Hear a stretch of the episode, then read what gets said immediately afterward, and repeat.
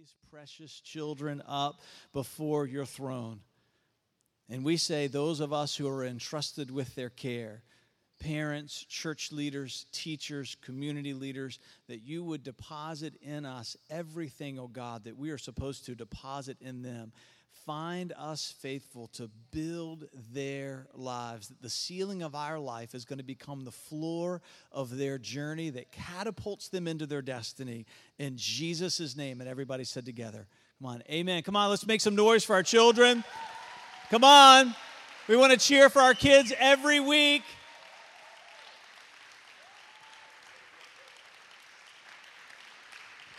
So, Chuck, if you ever get transferred, Chuck's in the Air Force, you've got to teach somebody else how to whistle like that before you can go. Because we have to have somebody that can. Don't you like that? Just excites. It does. Yeah, it's good. It's good. Hey, before we got a couple of things just to share before we get started in the in the message tonight. Tim and Christy, they're not here because they're on a much needed vacation. Come on, and uh, their family's getting away, getting some much needed rest. And I'm telling you, they pour their lives out for this church. And if you've been a part of this church for any amount of time, you know that they are treasures of this house. They love God. They've poured their lives out into many of your lives, taken time, just given of themselves to each of you. So I'm going to ask you to just over the next couple of days to blow up Facebook with just accolades for Tim and Christy. Can you do that?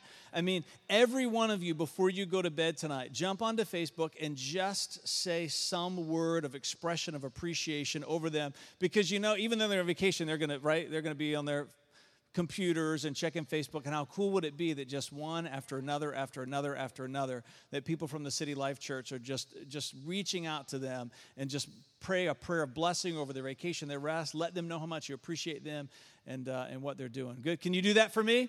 All right. Come on. It's going to be good. It's going to be good. All right, I'm excited. This this text tonight, we're going to see how far we get. We might not get all the way through it tonight because I don't want to rush through it. We'll, we'll see how it goes. But th- this is one of my favorite texts to teach on in the Bible because I believe it's one of the most misapplied teachings in the church today. And so we're going to get in here. We're going to dig around in this thing a little bit. Come on, and it's going to be life giving to us, but this whole series is about us being life giving to other people, and this is going to up our life giving quotient for each of our lives. So, to kind of help us get us thinking in the right direction, you know, we're in the middle of a move. We moved in last weekend, we were talking about that. So, now we're in the process of moving out from under all the boxes. So, if you want to learn something about yourself, move and then make a note the first thing that you begin to look for. You know, the old saying goes that if you want to know what somebody values, look at how they spend their time and their money. But if you also want to know what somebody values, what's the first thing that they unpack? So, True Confessions for us, it was our espresso machine. Before anything else was unpacked, that baby was set up in the corner. Espresso was ground for the next morning, my little white cups, and the, uh, it was all, we were ready to go. We didn't even have any toilet paper unpacked yet, but the espresso machine was ready to run with us the Saturday morning that we woke up in our new home. So for some of you, as you as you as you have moved, come on, we like participation here at the City Life Church. What are some things that you reach for first? Come on, somebody, somebody participate. What's something that you've reached for first? Amy, your Lysol. Come on, disinfectant. Somebody else. One of the first things you've reached for, Sharon. Your glasses. And you all have done a lot of moving in your career in the military, yeah? glasses. You got to be able to see. Or maybe you want to hide those because you don't want to see because of all the work that you've got to do. Brooke, cell phone charger. Yes. Yes. And isn't it irritating that you have to have like 50 different chargers for all your different? Why? It just should be one for everything. They make money on us. Wayne, your computer. I thought you were going to say your soccer ball and your cleats. Somebody, Denise. She's pausing. Is this a confessional moment? Do you need us to all turn our head? Your bed, there you go. You got to have your bed set up. You got to be able to get a good night's sleep. Yes, ma'am, in the back. Put things on the wall, some important decorations, pictures of your children, family memories, your drums. Okay. Food, there you go. Come on. True confessions. Was there somebody else over here? Your iPod, there you go. Come on. Your technology. All right, one more. Come on. Anyway, Tim the TV. God bless you, brother, for saying that.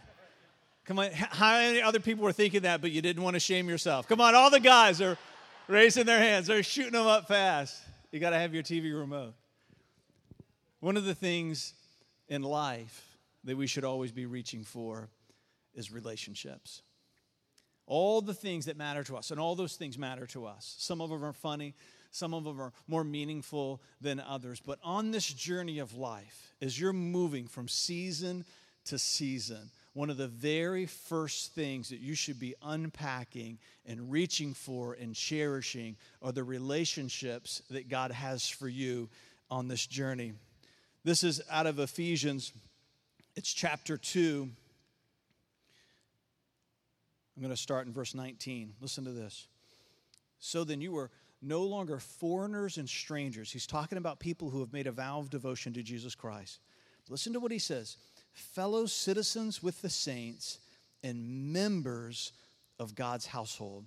Continuing on in verse 20, built on the foundation of the apostles and the prophets with Christ Jesus himself as the cornerstone. Verse 21, the whole building is being fitted t- together in him and is growing into a holy sanctuary in the Lord, in whom you also, listen, that's you, that's me, are being built together for God's dwelling in the Spirit.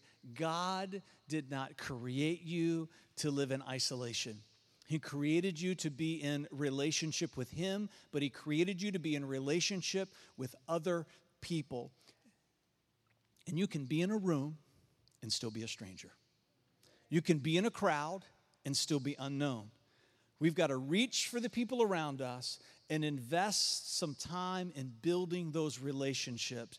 And the responsibility is on us, come on, to reach out to one another and not wait for other people to reach for us. That's part of the series about being life giving. So, here are the 12 pathways that we teach about at the church that lead us into the depths of eternal life. And so we're going to tackle relationships tonight, but we always like to do a giveaway. So come on, the first hand that I see, somebody can give me three that we've already done.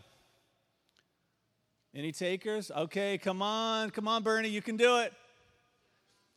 Generosity, service, stewardship. Come on, she did it. Nice, nice. That's right. We've done all three of those. You can check those out on the podcast. The other thing that we've just started doing recently is that the notes from the sermon are on the website. So we cover a lot of ground. We hit a lot of verses, and some we throw up just as a reference. So you can start downloading those documents. If God stirs your heart about something in the message, go on and take a look at that and do some studying on your own and let the Holy Spirit come on. He wants to be your teacher. He wants to be your teacher. So this is the big idea that's kind of launched this series. Our lives need to have flow. Our words, our attitudes, our reactions, our choices, our examples, life giving to everyone around us. And the 12 pathways make it possible rivers of living water out of us and into the world. And when we look at these three texts in Scripture, we see that God is saying to us relationships matter to me and they should matter to you. Romans 12, 5. In the same way, we who are many are one body in Christ and individually members of one another. In Psalm 133, I want to read a little bit out of there because this is a powerful verse. Nick Kocannon tweeted it to me weeks ago, and I said, Oh, come on, that's going to be a great text for this message on relationships. So we can give a nod to Nick for throwing this out. Listen to this, verse 1 How good and pleasant it is when brothers and sisters, I'm throwing sisters in, come on, can live together in unity. Listen to what it says, and it gives us two similes. If you're an English major, come on, two, two like or as statements. It is like fine oil on the head running down of the beard, running down Aaron's beard on his robes. I'm going to explain what that is. In number verse 3, it says it's like the dew of Hermon falling on the mountains of Zion, for there the Lord has appointed the blessing life forevermore. Jesus compares relationships and unity to two of probably the most sacred promises in Scripture. One is the promise of his presence in our lives. This idea of Aaron being anointing is referencing the moment where God established the priesthood and they anointed them with oil as a sign of the Spirit of God coming and empowering them and equipping them to be able to accomplish the purposes that they were called for. And each of us have a plan and a purpose. And it's bigger than what we could ever do of our own strength.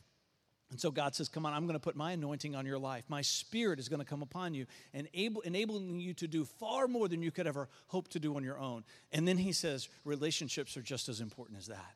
Come on, he's valuing something by way of a comparison. He's valuing something by way of, of, of putting it next to something so we can appreciate. And then, if that wasn't enough, what does he say? He says, It's just as important as life evermore. Now, we know he's not saying it's just as important as our eternity because nothing can be compared to that, but because we know that the Bible talks about, which is the message of our church, that we can have heaven on earth. That eternal life is not just measured on the time continuum. Come on, what do we say? It's measured on the depth continuum. And he's saying to us that this idea of heaven on earth, if you want to have it, you better be in relationship with other people or you're going to live less than what you could have lived. And I believe that the psalmist inspired by the Holy Spirit, is not just giving us a comparison, he's giving us a causal relationship. I believe that the psalmist is writing on behalf of God to say to us if you don't have these relationships, if you don't have these relationships, then there's a measure of the anointing of God that you will not walk in because the giftedness of other people complete you. Come on. And I believe he's also saying, he's also saying that if you're not walking in relationship, then you will walk through these days with regret because you didn't partake of everything that Jesus died for you to take hold of.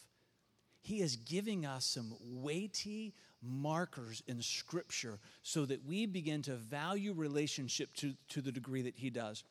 Ephesians 4 25 through 27 is the famous verse that says, Don't let the sun go down on your what?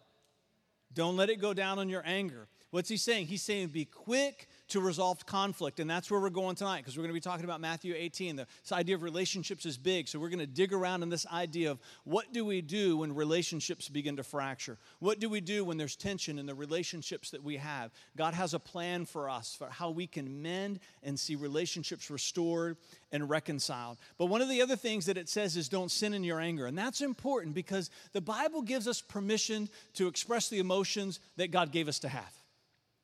God doesn't expect you to be a robot. There are going to be times with the person that you're living with, come on, the person to whom you said, I do, makes you angry. I know that's a surprise to some of you. Come on. There's times where we get frustrated with our children. God's saying, Hey, I know that you're going to be angry at times. I know that you're going to be frustrated. But that emotion should never give you permission to do something inappropriate. That frustration and that anger, especially if it's in response to something inappropriate that somebody else has done in your family, in your workplace, in your community, your neighbor violating the homeowners association rules, right? Come on, we live in a real place, in a real world. Somebody else's sin doesn't give us permission. It gives, we have permission to be angry, but we don't have permission to sin in our anger. The Bible tells us what to do with that anger. That's another message for another time, but the Bible talks about prayers of imprecation. You read the book of Psalms, David, he laid down some heavy prayers that people would suffer because he was angry with them. T- we take our emotions to the throne room of heaven because that's a safe place. You read in the book of Psalms, come on, David's praying prayers like, and get God that beasts would come down from the mountains and consume their children in front of their eyes. You're like, is that it? Yeah, it's right there in the Bible. Is that because God's saying it's okay to wish those things on people? No. He's saying because it's okay to bring your emotion to me so you don't take it to them. He talks about the shiggaion. We talk about that a lot. It's a prayer of lament that means that you are so enamored with remorse that it is as though you're stumbling around in a drunken stupor. You ever been that angry? Come on, I've been that angry. You've been that angry. If you're not, just live it a little bit longer. It's coming, it's waiting for you. God says, You bring that to me so that you can get all that stuff, the cathartic moment.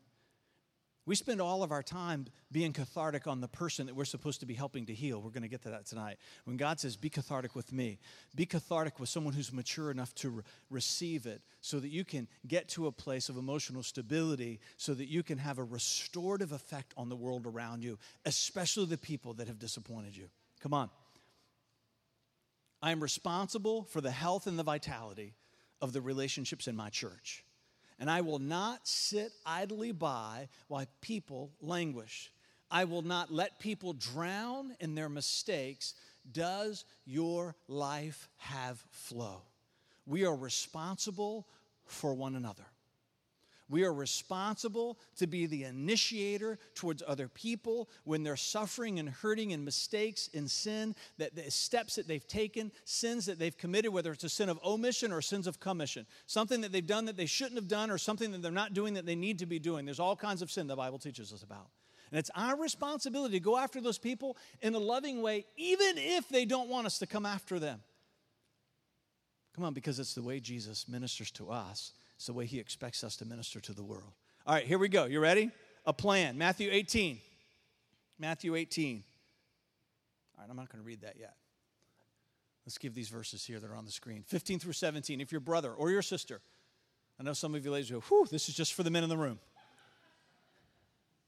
If your brother or your sister, it's talking about someone that you're in a relationship with in who's a follower of Christ. That's important. Context matters. This plan is for people that you have a measure of relationship with and who also are devoted followers of Christ. If your brother sins against you, go and rebuke him in private. We're going to talk about that. If he listens to you, you have won your brother, but if he won't listen, take one or two more with you, so that by the testimony of two or three witnesses, every fact may be established. If he pays no attention to them, tell the church. But if he doesn't pay attention even to the church, let him be like an unbeliever. He gives us a plan. We're going to unpack that. We're probably not going to get all of it tonight, but we're going to pick it up next week. We're going to unpack these three verses because it's one of the most misapplied processes and plans that God has given to us. So let's talk about what it's not. Ephesians 4:29. Do not let any unwholesome talk come out of your mouth, Paul says but only what is edifying and for the building up of one another. These are important verses that we're going to touch on right here because we understand the Bible in light of itself. If you take Matthew 18 and you put it out here all by itself, come on, it becomes a hammer that you bludgeon people with. But if you read Matthew 18 in the context of all the other verses in the Bible that tell us how we should relate to one another, it is understood in a whole different light which means that when we go to that person, come on, that rebuke can be a strong word. It means that when we go, the words that we share should be words that are uplifting. It should be words, they can be strong, but they should be words that build them up. It can call them into account. It can be serious, but it doesn't have to be demeaning and ridiculing. Come on, Philippians 2 1 through 3, we talk about this all the time. If we were to fulfill those verses, we would change the world. It's where Paul wrote to the church of Philippi, Philippi saying that we should think of others as more highly than ourselves. How many disagreements have you been in? Relationships that are fracturing would have turned out different if you had approached that situation as thinking that that other person is more highly than yourself. How would it have been different if you had approached that situation saying, I'm going to be careful to make sure that the words that I speak are going to be words that they're going to be honest, they're going to be truthful, but that they're going to be uplift, uplifting for the purpose of building that person up. Ephesians 4 31 through 32. Let's read that one. Ephesians 4. Well, we got a lot of bookmarks tonight. This is important stuff. Ephesians 4. Where are you? There we are. Ephesians 4 31 through 32. Listen to these verses. All bitterness, anger, wrath, insult, slander, must be removed from you along with all wickedness. Anybody exempt from those verses? Come on, let's read them again. All bitterness, anger, and wrath, and insult, and slander must be removed from you along with all wickedness. And be kind and compassionate to one another, forgiving one another, just as God also forgave you in Christ. We talked about how we get those things out of us. We don't get them out by bottling them up. We get them out by bringing them to God. We get them out by finding an audience with a safe person, a counselor, a spiritual leader, a trusted friend that we can vent to and be cathartic with. And sometimes it takes months. Sometimes, depending on the measure that you've been hurting, and somewhat, it could take years for you to work that stuff out of you. It takes time. But you can be emptied of it because He asks it of us. He doesn't set us up for failure. He says to us, You don't have to live with those feelings. You can pour those things out and you don't have to pick them back up again. And if we have any hope and any uh, uh, intention of being the person that takes the step towards helping someone else to see their sin, we've got to have our own heart right when we step into that moment, or it's going to be disastrous. It's not advice on how to win an argument. Come on, Matthew 18, how many? It's right, and many of us has used it this way. Come on, I have got to show this person that I'm right. What can I do? I know I'm going to use Matthew 18 and I'm going to take four people who agree with me when I meet with them to show them how right that I am. You with me? God's not interested in you winning an argument, He's interested in restoring a relationship. And if your rights are more important to you than the relationship, we're going to get to that probably next week. Come on, because there's a partnership that He wants to preserve, then you've already taken the wrong first step. It's not about winning the fight, it's about a relationship being restored, it's about a person being rescued. It's not three sequential steps. This is a huge mistake. It's not step one, step two, step three. They are categories of steps. Sometimes step one takes months. Sometimes that initial conversation, it takes time. People need to be given the freedom to hear what you're trying to say to them. Sometimes you have to go back to it a second time. Let them chew on it. Let them consider it. Let them weigh it. Let them pray about it. And then you meet again. Step one, that idea of you and that person meeting together privately, that can be a series of several meetings that you have with that person. Come on, especially if you're married. How many of you resolve the conflict after the first conversation in the first 30 minutes? It takes time. The bigger it is, the more time it takes. Do not view Matthew 18 as step one. Oh, yeah? You don't want to hear what I have to say? Well, I have three friends that are waiting in the car. Oh, you're not going to listen to them? Right? I'm podcasting this even as we speak to the church to call you into account. That's not how God treats us. We cannot use the Bible to our advantage to demean people. That's not what it's good. It's life giving. Life giving. It's not three sequential steps. We're going to be getting into that. It takes time. It's not a path for fracturing relationship. If you're in a relationship with someone at a friendship level, not talking about marriage here, and you want to get out of that relationship, you just do not want to be their friend, Matthew 18 is not the text for you. He has not given this to you for you to find a biblical way to divorce in relationship.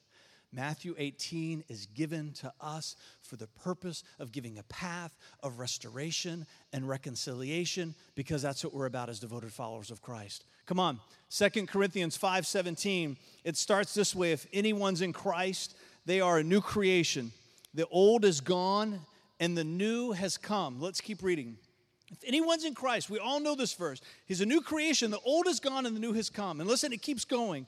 Now, everything is from God who reconciled us to himself through Christ and gave us the ministry of reconciliation. That is, in Christ, God was reconciling the world to himself, not counting their trespasses against them, and he has committed the message of reconciliation to us. I want you to be a reconciler in the world, he said. He wants your life to have flow.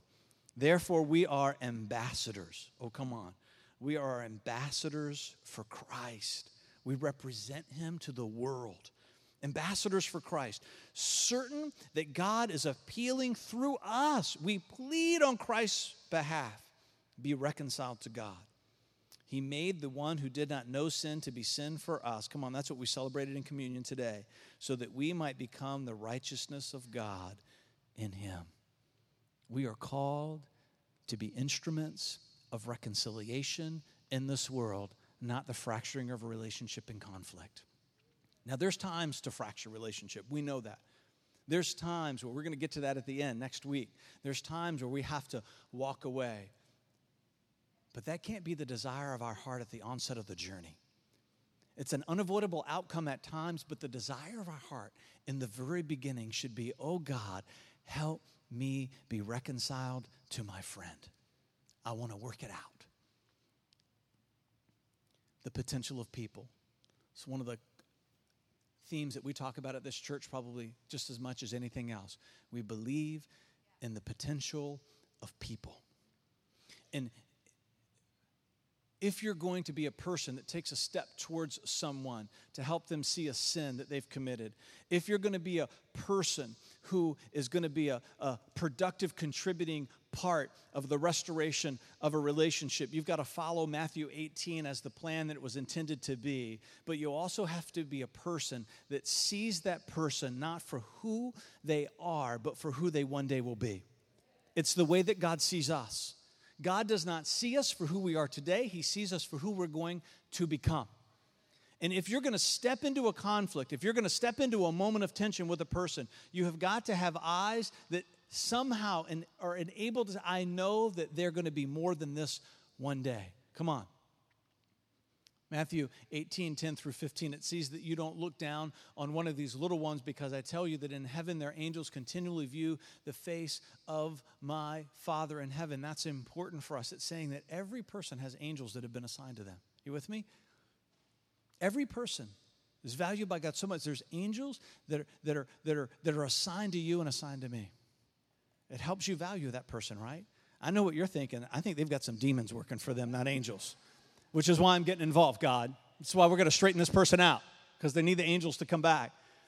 When you've got to say that, you've got to see this. This person has assignments from God, from angelic beings on their side. Come on, their value goes up in your heart. And then as you begin to read this text, God, when He sent Jesus to the earth to minister and preach, come on, He sent him with some material, didn't He? When you read the teachings of Christ, the parables that he taught, the truths that, that he laid out upon us, it's just, if you, I'm telling if you do not read the Bible, you are missing out on the best teaching and preaching that's ever going to be released into your life. It's through this book, not through a person. And one of the great stories that he tells that if a shepherd has a hundred sheep and one of them strays, the shepherd will go will leave the 99 to go after the one. And many of us know that parable being taught to us from Luke 15, where it's taught in conjunction with the other two lost parables. All right, I got another gift card. What are the other two lost parables? There's the lost sheep, and then there's two more. Oh, come on, Alan Letourneau. The lost son, and what else?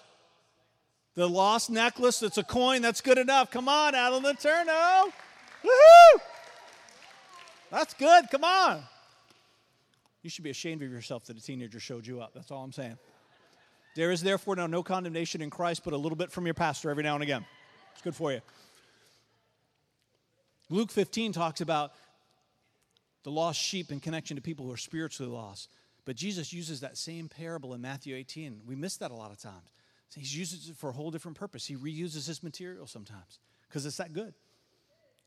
He says sometimes the sheep that I'm talking about, they're not, it's not because they're lost spiritually, it's they're lost in their mistake and they need a shepherd to come rescue them so they can be back in relationship. So, what we're talking about, does your life have flow? Are you willing to be the one that goes after that one? Because if you see them the way Christ sees them, I'm telling you, you're going to run after people a little bit faster. Verse 10, Matthew 18, you download this, you can look at it. Do you see them as someone who's precious? Do you see them as someone that Christ died for? Do you see them as someone who's unaware? Sometimes people have blind spots. Come on. We have blind spots. And we need loving people to come to us in a caring way to help us deal with our mistakes. Do you see them as someone who's vulnerable? Verse 14. Do you see them as someone who might be just be lost in their shame? They know that they've messed up and they just need permission to say, I'm sorry. Will you be the shepherd that chases them down because you see the potential of their life? Come on, Celeste is going to come now. She's going to share some things with us. Today is Celeste's birthday. Come on. It's good, isn't it? Come on, we're going to go maybe five minutes or so over, but it's good. It's all right. You got nowhere place better to be than here tonight. And can we just say, too, come on, we're honoring people tonight. Do you appreciate Celeste and her leadership of the Worship and Fine Arts Ministry at this church? Celeste leads up the worship leadership life team, and, uh, and, and she has poured out her life. She was part of the plant team when we came, uh, when the church came uh, five years ago, and, uh, and you do a phenomenal job. So, all right, come on. All right.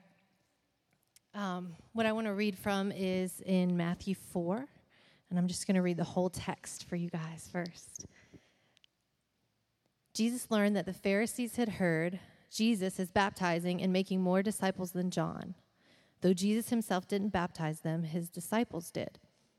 So he left Judea and returned to Galilee. He had to go through Samaria on the way. Eventually, he came to this Samaritan village of Sychar near the parcel of ground that Jacob gave to his son Joseph. I want to stop right there for a minute um, because it says that he had to go. Um, and the actual route that most Jews took due to the racial tension between Jews and, Samaritan, and, and Samaritans was not through Samaria. They actually went around the other way, and that was the more common route. So when the Bible says here that he had to go, it was because the Spirit of the Lord was prompting him to have the conversation with the woman of the well. God was telling them, You have to go to Samaria, not through the path most chosen. Um, he had to go to have the conversation that God was leading him to have. And a lot of times, the conversations that God wants us to have are not the path most chosen um, in our own lives. So, as we read on in the text, um, verse 6 Jacob's well was there, and Jesus, tired from the long walk, sat wearily beside the well about noontime. Most of those conversations don't come when the timing is perfect. They come when you're tired. They come when there's other things in your life that are weighing you down or that are needing your attention or are frustrating you. It's usually at the least opportune time that you get to have the conversations that God is leading you to have. Soon, a Samaritan woman came to draw water, and Jesus said to her, Please give me a drink. He was alone at the time because his disciples had gone into the village to buy some food. The woman was surprised, for Jews refused to have anything to do with Samaritans. She said to Jesus, You are a Jew, and I am a Samaritan woman. Why are you asking me for a drink? Her response was pretty defensive, in my opinion. And if you know anything about this story, this woman was a promiscuous woman. She was at the well at a time when the rest of the women didn't come to the well because she, of how she was looked upon. So her relationship with men, let alone the racial tension between Jews and Samaritans, is probably leading her guard to be up, her defenses to be up. I don't know if there's a hint of, you know, what does this this guy wants, what every other guy wants, you know. Um, but sorry, I lost my spot in my notes. Okay, hard conversations are not always met with great responses. Is is what I took from that, and that um, that we're not responsible for the response of the other person. We're responsible to be obedient to what God is putting on our heart and to step into that moment because He's gonna. It's momentum whatever direction the momentum is going, it's momentum, and God's going to breathe on it and God's going to use it. Jesus replied, If you only knew the gift God has for you and who I am, you would ask me, and I would give you living water. Jesus didn't react or respond to her defensiveness. He wasn't distracted by her hardness or her sarcasm um, or her lack of response, but rather he goes right to the heart of the matter, staying in tune with the Holy Spirit, keeping his eyes on restoration and viewing the person through their potential and what God sees them as, rather than this moment right here. Um, and he doesn't allow the enemy to get him astray because he's going to try any way possible to get you right where that person is and to change the momentum to go in a negative direction rather than in the direction that, that God has for you in stepping into these moments. But, sir, you don't have a rope or a bucket, she said, and this is a very deep well. Where would you get this living water? And besides, are you greater than our ancestor Jacob, who gave us this well? How can you offer better water than he and his sons and his cattle enjoyed? Jesus replied, People soon become thirsty again after drinking this water. But water I give them takes away thirst altogether. It becomes a perpetual spring within them, giving them eternal life.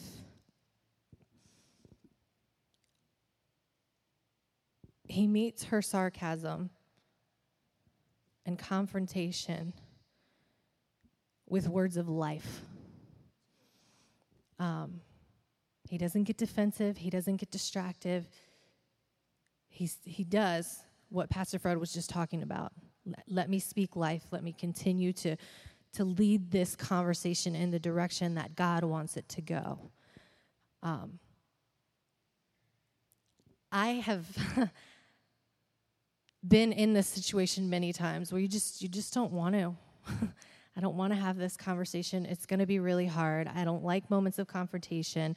But God views those moments as opportunities for relationship to grow, for restoration, and for healing. And every time I've been obedient and stepped into a moment, even when I mess up, even when the momentum goes the wrong way, God always gives me another chance to go back to that person and to ask for forgiveness and to start all over. And it's those hard conversations that I've had to have, those people are the closest people in my life because we've walked through that together, because we've sought the Lord, and because we've seen each other grow, and because we've walked through hard things and allowed God to work and use us and forgiven each other. Because I don't always get it right, you know, we're not always going to get it right. We're fallen, but stepping into those moments, trusting the Lord, having a heart that's for the person, and setting your eyes on Jesus regardless of what comes at you. All of those things are going to set you up for success and should give you a confidence, not in yourself, not in who you are, because we can't. We can't do it on our own, but in who God is and in what He has for you. And the last point I want to read the woman says, Please, sir, Give me some of that water. Then I'll never be thirsty again, and I won't have to come here to haul water. Jesus says, Go and get your husband. I don't have a husband, the woman replied. God doesn't just stop with the agenda that you think. you know, you think you're going to have this conversation because you're being obedient to the Lord, but if you're seeking the Holy Spirit, there's going to be new doors that are opened and new opportunities. Jesus didn't just stop there. He said prophetically, you know, go and get your husband, and he read her mail, and it ends up leading to the salvation of the whole entire village because he's he's took a step of obedience, and then he went even further to press in and step into a moment of prophecy and read this woman's mail and and that's what God has. You know what I mean? Moments that we're afraid of, moments that we see as tension and as frustrating and as scary. He has moments to step into new levels of our destiny and our calling and hear his voice and speak prophetically and, and speak into a situation that we may not even know about unless we take that step of obedience. So that's kind of what God was speaking to me in relation to this message. And I'm going to hand it back over to Pastor Fred.